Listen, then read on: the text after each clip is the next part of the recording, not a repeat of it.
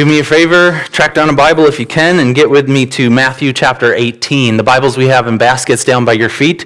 Matthew 18 would be found on page 799, 799. So please turn there with me. Uh, what we're starting into right now is a series on the kingdom of God, and we're noticing um, that as Jesus tells parables, he tells stories about what it's like to be a member of the kingdom and what it's like to participate in this kingdom. It's really counterintuitive the things that he teaches actually go in a different direction from the worldview that we're most comfortable, most familiar with. The, the kingdom of God is upside down in that sense, that we would expect for it to look one way, and then he teaches on it, and it's the exact opposite. And so that's what we're doing together. We're going to spend four weeks looking at these different kingdom teachings in Matthew chapter 18. And so we'll go through a few different chapters together uh, over the course of these weeks, but we're really just paying attention to the nature of this upside down kingdom.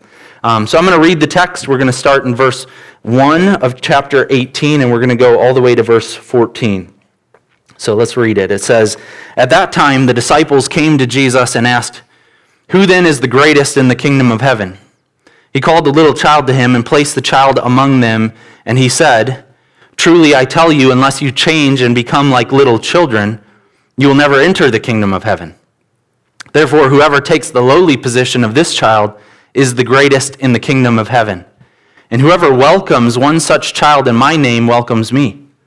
If anyone causes one of these little ones, those who believe in me, to stumble, it would be better for them to have a large millstone hung around their neck and to be drowned in the depths of the sea. Woe to the world because of the things that cause people to, to stumble. Such things must come, but woe to the person through whom they come. If your hand or foot causes you to stumble, cut it off and throw it away. It is better for you to have it's better for you to enter life maimed or crippled than to have two hands or two feet and be thrown into eternal fire. And if your eye causes you to stumble, gouge it out and throw it away. It is better for you to enter life with one eye than to have two eyes and be thrown into the fire of hell. See that you do not despise one of these little ones. For I tell you that their angels in heaven always see the face of my Father in heaven. What do you think? If a man owns a hundred sheep and one of them wanders away, will he not leave the 99 on the hills and go look for the one that wandered off? And if he finds it, truly I tell you, he is happier about that one sheep than about the 99 that did not wander off. In the same way, your Father in heaven is not willing that any of these little ones should perish. Let's pray. God, we, we ask right now that you would speak to each of our hearts and that you would help us to understand and participate in the kingdom of heaven. We pray, God, that as a church family that we would embrace these different ideals, uh, that we would be willing to go in the opposite direction of what feels natural and normal, that we would humble ourselves, that we would be a relational community where it's safe and beautiful. That we would be careful in the way that we interact with one another, not wanting anyone to stumble in their pursuit of you. And help us, Lord, to care well, like a shepherd going after wandering sheep. We, we pray that this place and these people would, would be the, the kind of church that, Lord, that you just look at and you, your heart swells with, with love and admiration, Lord. Help us to be the people you want us to be. We pray in Jesus' name. Amen. So, the kingdom is the question that the, the guys are asking about. The disciples are saying, Hey, how do I become the greatest in the kingdom? And what we find is that Jesus begins to teach on relationships. In fact, a lot of the commentators point this out. Jesus will spend uh, a couple different chapters now explaining relationships in the kingdom of heaven. And what he tells us is very different from what we would, we would expect in the world that we live in, most of us recognize greatness as getting to the top. That you do what you can to climb up, and you will climb over people and you will use people, but it is this ascent to greatness. And Jesus says in the kingdom, it looks very different. It is a descent to greatness. You go down and you humble yourself. So let's look at the question. And it's in verse 18. It says, At that time the disciples came to Jesus and they asked, Who then is the greatest in the kingdom of heaven? That's a great question. And all of us ask it in some form or another. We're all wondering, How do I know that I'm okay? How do I know that in the eyes of God that I'm acceptable? And we also ask questions about how do we relate, how do we stack up against other people? How do we stack up against other believers? How can I be confident that you, God, accept me and that I am doing something significant for you? These are questions of identity. And everyone is asking these sorts of questions. I worked in student ministry for a long, long time. Identity was the main theme to be dealt with. People, young people need to know who am I? What am I created to do? And am I okay? Where do I fit in in the world? That is the kind of question that we're addressing here. All of us are wondering, God, how do I know how to be great in this world? What can I do to be great in this world? And Jesus then begins to answer, and he gives us four different categories of greatness. He tells us that to be great is to be humble. He tells us that to be great is to be relational. He tells us that to be great is to be careful in the way that we relate to people. And finally, he tells us that to be great is to be pastoral. So let's take them one at a time. First off, he teaches on humility. He's telling us greatness in the kingdom is humility. And what he does here is he pulls a child in and he begins to teach using this object lesson. Look at verse 2. He called the little child to him and placed the child among them. And he said, Truly I tell you, unless you become like little children, you will never enter the kingdom of heaven. Therefore, whoever takes the lowly position of this child is the greatest in the kingdom of heaven. Here's what he's saying If you even want to be in the kingdom, you have to be like a child. Now, in what way is he saying we have to be childlike? In what way is he saying children help us to understand this characteristic of being a member, a citizen of the kingdom of God? I don't think it is that they don't care about their rank right? They're saying, hey, who's the greatest? I, is Peter the greatest? Is John the greatest? Who's the greatest disciple? How do we know who the best dude is who's in this group here? And Jesus isn't saying, hey, here's a kid. The kids don't even care about who's great. You, you want to know why I know that? I've got two kids, six and four. What do they care deeply about? Who's the favorite? Who's the best? Who, they're, they're always wondering, do I have more than the other one? Do you, and they're always asking questions like that. They're always comparing. They're always wondering how they fit into, into that paradigm, into that hierarchy of relationships.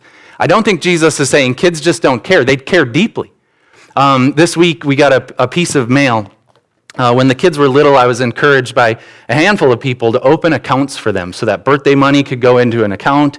And then Ash and I could decide on a monthly basis we'd pitch in some money and watch, watch this thing grow. And so we got a statement this week, and I opened it up and I looked at it and I said, Reese, you've got a lot of money. And she's like, let me see. And so she's looking, and I show her Reese Christine Williams, and she's looking at this thing, and she, then she sees Harrison's name, and she goes, Do I have more than Harrison? Right? Because that's what, that's what really matters. She doesn't know what the number is, or what that means, or what she could do with it, but she needs to know Do I have more than Harrison? Do I have more than my little brother? And she does. But here's the thing that we learn as Jesus is pulling the kid in and saying, here's what you need to know about the kingdom. Here's, what, here's the feature of children that makes them an ideal, um, an, ideal illustration for how to get into the kingdom. They're dependent, right? They, they need everything. Everything that they have, they have to look to their provider to get for them.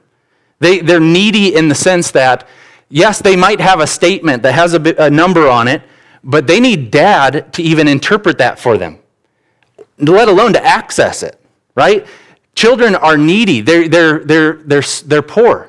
They're, they're poor in the sense that they're always having to relate to their provider to be able to get what they need. That's what Jesus is saying. He's saying, This is how the kingdom works. You can't even be a citizen, a member, you can't even enter the kingdom of heaven until you acknowledge your poverty.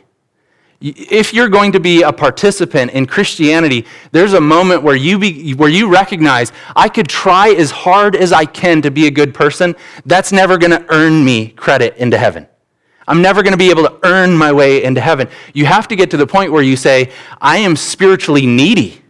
And the only shot that I have of being admitted entrance into the kingdom of heaven is if God takes the initiative and does the work for me if God opens it wide to me. Spiritual poverty is what Jesus is pointing at here, and he's saying, This is the way of the kingdom. You have to humble yourself. You have to be like a child. You have to acknowledge your need for God to do something for you because you can't produce in you the goodness that's necessary. That's what it means to be a Christian. Christian are, Christians are people who, who have come to the, to the realization God is going to have to save me. I can't save myself. And then we trust in Christ for our salvation and we receive it gratefully. But Jesus is saying then the, the, one of the key features of the kingdom is humility. We want to be the kind of people who not only enter the kingdom in that way, but also live in that way. He says, Whoever takes this lowly position like this child will be the greatest in the kingdom of heaven. If you want to be great, the way to do that is to get low. If you want to be great, the way to, to pursue greatness in the kingdom is to grow in humility. This is such an important feature. It's such an important characteristic for believers. When I'm interacting with people, this is one of the key characteristics that I'm paying attention to. Does this person exhibit humility? If there's humility, often there is spiritual maturity. But where there are subtle traces of pride, I know this I know that's that's trouble. Where uh, pride is is bad. Here's what St. Augustine says. He says, "If you should ask me, what are the ways of God? I would tell you that the first is humility. The second is humility. And the third is also humility. St. Augustine got, he, he understood this. If you, if you want to understand the ways of God, humility is one of the key factors there. He goes on to say, that's not that, it's not that that's the only thing that you can talk about, but if humility does not precede all that we do, our efforts will be fruitless. We need to be like little children in the sense that we are willing to go low, that we are willing to be humble, that we are willing to always acknowledge our need for God.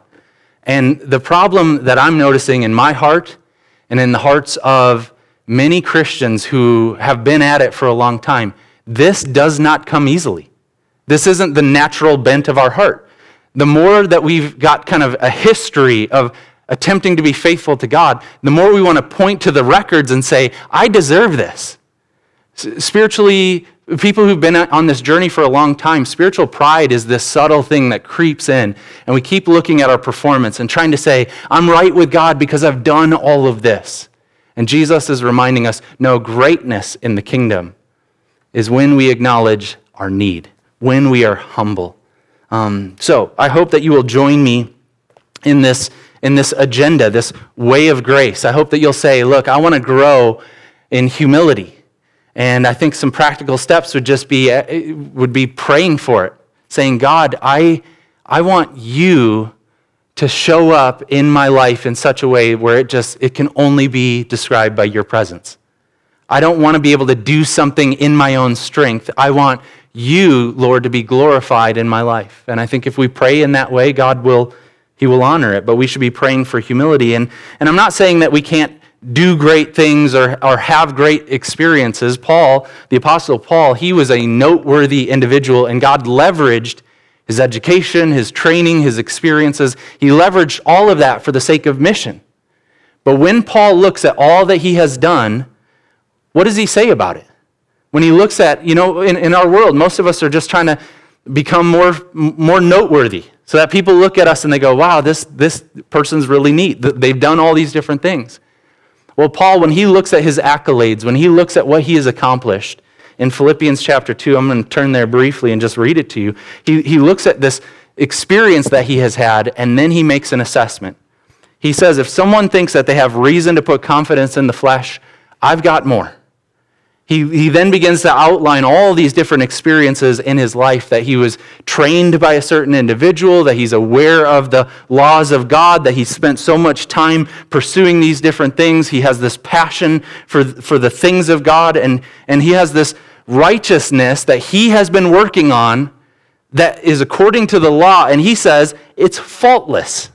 Meaning, he is dedicating his life to following God, to knowing God's word and applying it to his life. And he can say, and I've done a pretty good job at it. But then what does he say? Whatever was gained to me, I now consider loss for the sake of Christ. What is more, I consider everything a loss because of the surpassing worth of knowing Jesus Christ, my Lord. He looks at his resume and he says, That's garbage all this stuff, they're good things, but at the end of the day, the one thing that he celebrates is his relationship with Jesus Christ. He says, this is, the, this is the one noteworthy thing about me. I trust in Jesus Christ. I want to know him and the surpassing, surpassing worth of this incredible Jesus Christ. So we need to be humble people, and I hope that you will join me in that ambition. That's the first thing that Jesus teaches here that the, the greatness in the kingdom starts with humility. Here's the second thing greatness in the kingdom is relational. It really does matter how we interact with one another. Greatness in the kingdom has a lot to do with how we deal with other people. Um, he, he puts it like this in verse 5 Whoever welcomes one such child in my name welcomes me. He's saying, look, if you want to be great, you actually need to be willing to open your life to other little ones. You need to be able to open your life to other to other people. There's a relational dynamic to greatness. The question that they're asking, who's the greatest in the kingdom? It's it's basically suggesting who do I have to who do I have to get better than? Who do I have to be better than? In our world, here's what we do. We use people, we try to we they're obstacles. If they're if we're trying to get great in our company, organization, or life, we're trying to get above other people. So they're obstacles, or they are props that we use to try to manipulate so they can be on our team. I want this person near me so that I look better. But in the kingdom, it's different. In the kingdom, we don't treat people like an obstacle that we're trying to beat or, or a prop that we're trying to use to improve our lives. We love and serve people because that's what true greatness is. It's a relational thing to be great in the kingdom. We look at other people around us and we say, I am going to love and serve whoever God places in my path. And ordinarily, it's these lowly ones, it's these little ones. In fact, he changes terms now. He goes from talking about a child to now he's just going to talk about Christians in general, and he uses a new word little ones in verses 6, 10, and 12. He's saying, little ones, anyone who's a little one, who is humble, who recognizes their need for God, anyone who is a believer in that sense, who's trusting in God, you need to be able to relate to them. You need to be able to care for them. You need to be, you need to be concerned about them. Because greatness in the kingdom isn't a solo project, it's a community project. And so we actually need to be thinking about one another and caring for each other. Um, Michael Green puts it like this Real greatness is not to be found in being praised and served by others, but in seeking others to serve, especially those who have no rights. We need to be thinking through how can I welcome little ones in Christ's name? And by doing that, Jesus is saying, you, You're actually welcoming me. When we open ourselves up relationally to other people, we're, we're creating an environment where Jesus is there and he's present. So I hope that we would be willing to say, we have to be a church that is relational. We have to be a church that is more than I come to this location on this day and I sit and watch this dude talk. It has to be more about what's happening in these relationships sitting out here in the seats. And, and, and it really does matter. We want to create a vibe or a culture within our church where, where the, the relationships help people to thrive, they help people to pursue God. One of the guys that has really helped me out with this, his name's Ray Ortlund, And he's a pastor down in Nashville, Tennessee. And he wrote a little book, and many of you have it because I gave it to you. But it's a little book, it's a green book called The Gospel. And the whole idea behind the book is the church is the place where the gospel needs to be made apparent in the way that people relate to each other. We can preach about God and what He has done for us, and we can be very faithful there. But there are plenty of churches that, though the preaching is faithful, the relationships are not. And you can come into a church culture and it is not safe, it's hostile. And you can come into a culture like that and, and you're, not, you're not encouraged to grow in your faith with Christ. You, you feel oppressed and burdened. You feel at danger, at risk there because people, are, people in that environment can be self righteous and they're placing on you all kinds of different expectations. So, Ortlund puts it like this, and this was at a conference where he was speaking to other church leaders. He said, Some churches, some churches might have difficulty stepping into this low place of blessing. Some churches feel too important and too significant and then he, he said this, and this just stood out to me. It stuck with me for a number of years now. He said, May all of our churches fail often enough, obviously enough, painfully enough to stay hungry and poor before the Lord. We don't want to be a place where we are doing everything in our own strength. We want to be broken enough that the blessing of the Lord is on our congregation. We want to be a place where we are so broken that anyone could come in here and they would feel relationally safe.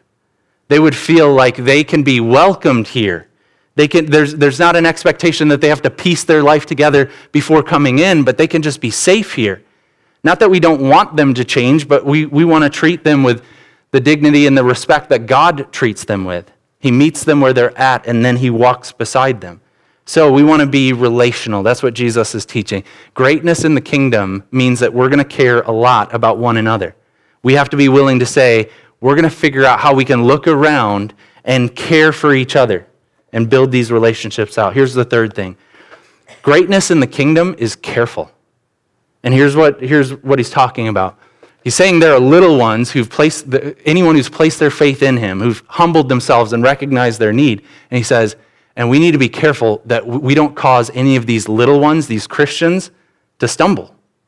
We don't want to do anything that would cause them difficulty and pain and, and anxiety as they're pursuing Jesus Christ. Look at verse 6. If anyone causes one of these little ones, those who believe in me, to stumble, it would be better for them to have a large millstone hung around their neck and to be, and to be drowned in the depths of the sea. Sometimes I don't like what Jesus says right? This is one of those times he's not mincing words and he's just saying, look, you need to be careful that you are not putting a stumbling block in the way of people's pursuit of God. What does that, what does that mean? He's warning us. He says, Woe to the world because of the things that cause people to stumble. Such things must come, but woe to the person through whom they come. He's saying this is, not, this is something we want to avoid, obviously. We don't want anyone to stumble. So, what, is it, what does it mean to place a stumbling block in the way of a believer? What does it mean to place a stumbling block in the way of somebody pursuing Christ? Well, we get a hint at it down in verse 10. He says, See to it that you do not despise one of these little ones. One of the things that we do is we begin to look at other little ones and, and we begin to think, I wish they would be different. I wish they would do these different things and I actually think it would be better for them, but if they're not toeing the line, if they're not doing what we think they need to do, what, do we, what happens in our hearts? We get frustrated. We get angry. We start to resent them. We start to treat them with contempt. We despise them.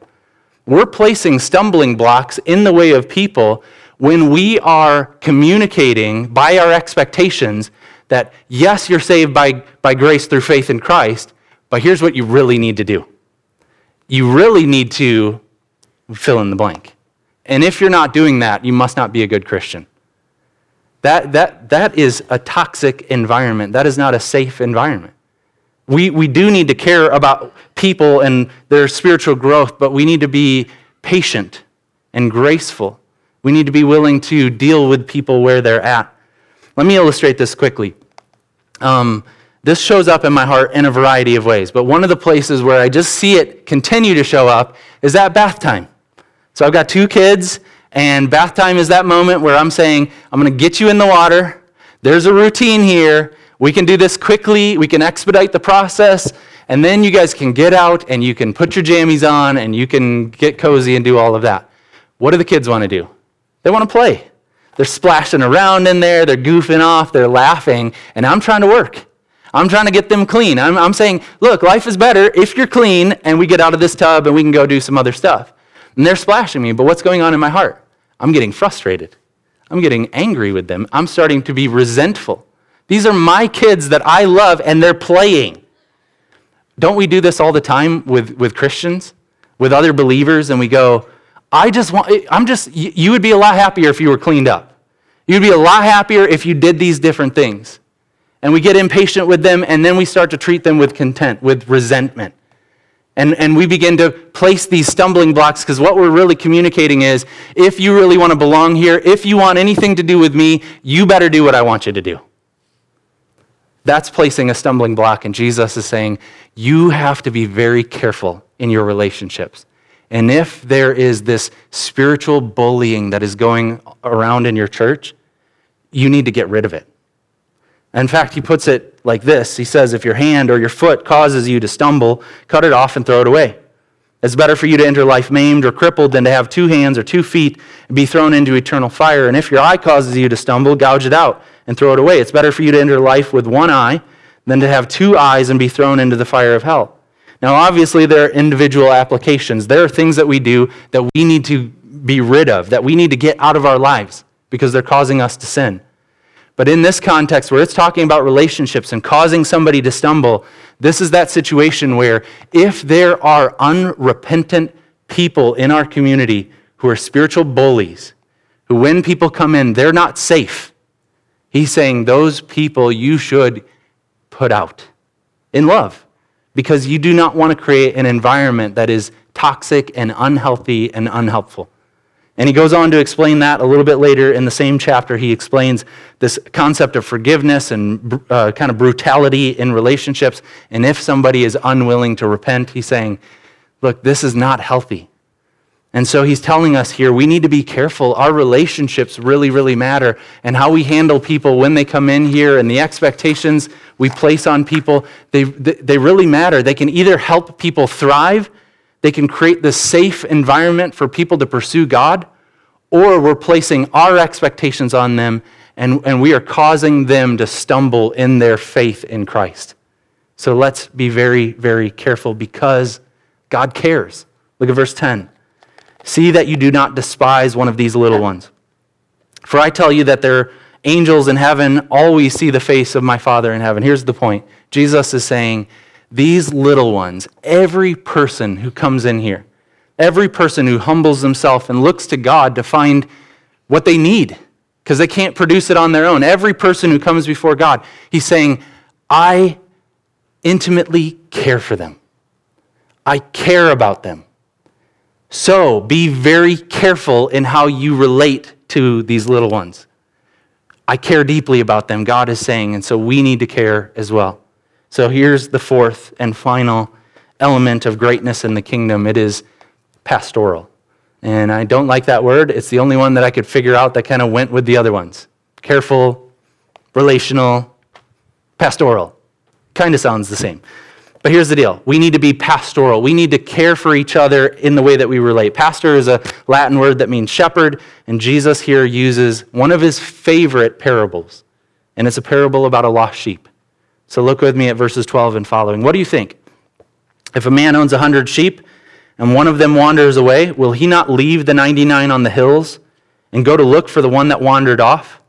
And if he finds it, truly I tell you, he's happier about that one sheep than about the 99 that did not wander off. In the same way, your Father in heaven is not willing that any of these little ones should perish. What's the point? He's using this parable. He's saying, look, in the kingdom, God cares deeply about the one. They're, they're little ones who are going to come in here and they're going to be tempted to wander away from God. And what we need to be concerned with is how can we pursue them and restore them and get them back into God's family? How can we get them back into that safety, into that fold of God caring for his sheep in, this, in this environment? And he's saying this is what the shepherd does. He goes after the one, he leaves the 99 safely on the hills, he pursues the one, and that is greatness in the kingdom when we are willing to say, every person matters. Every person in here and every visitor that we have matters deeply to God. And we're actually going to pay attention to that and strategize for that because we want people to know that here you can be safe as you pursue God. And we're going to, if you begin to wander away, it's going to be a community affair. We're going to go after you because we care for you. This reminds me of another place in the Bible, Ezekiel 34. It's a place where God is speaking about his sheep. It's another illustration of sheep being the people of God and the need for shepherding. And here's what he says Ezekiel is speaking against the shepherds, the leaders of the people of God, and he says, He's, he's saying, Woe to you, shepherds, because you have not fed the sheep, and you have not went after the wandering. And you have not bound up the sick or the injured, you have fattened yourself. You've not done what you are supposed to do. You are using the flock for your own benefit, and God sees that and He is not happy. And it reminds me of the importance and the significance of what we're doing here. Every single person matters. And, and I, have to, I have to acknowledge that my responsibility is to feed and lead and go after the wandering and bind up the wounded and do what I can to help as many people as possible be in that safe environment where God's grace is flowing freely. But he goes on to talk about the flock as well. And he says this isn't only a leadership issue, it, it, it matters to every single member of the flock. And he says there are some who are sleek and fat, and they are shouldering their way to get what they need. And they are in that community, but they are doing harm to other people. And he's speaking against that. And God is saying, and one day my shepherd's going to come and he's going to lead my people faithfully and he's going to go after the wandering and he's going to bind up the wounded and he's going to take care of the sick and he's going to feed them and lead them beside still waters. God is going to do that.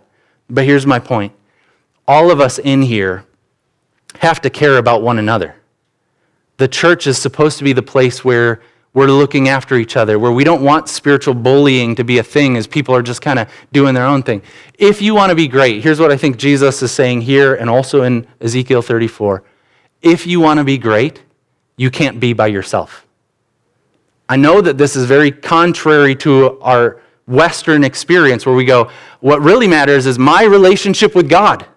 And that's what I'm really paying attention to. But, but Jesus is pushing us here and he's saying, if you want to be great in the kingdom, you need to look around and say, Am I blessing and serving other people? I can't be great if I'm by myself.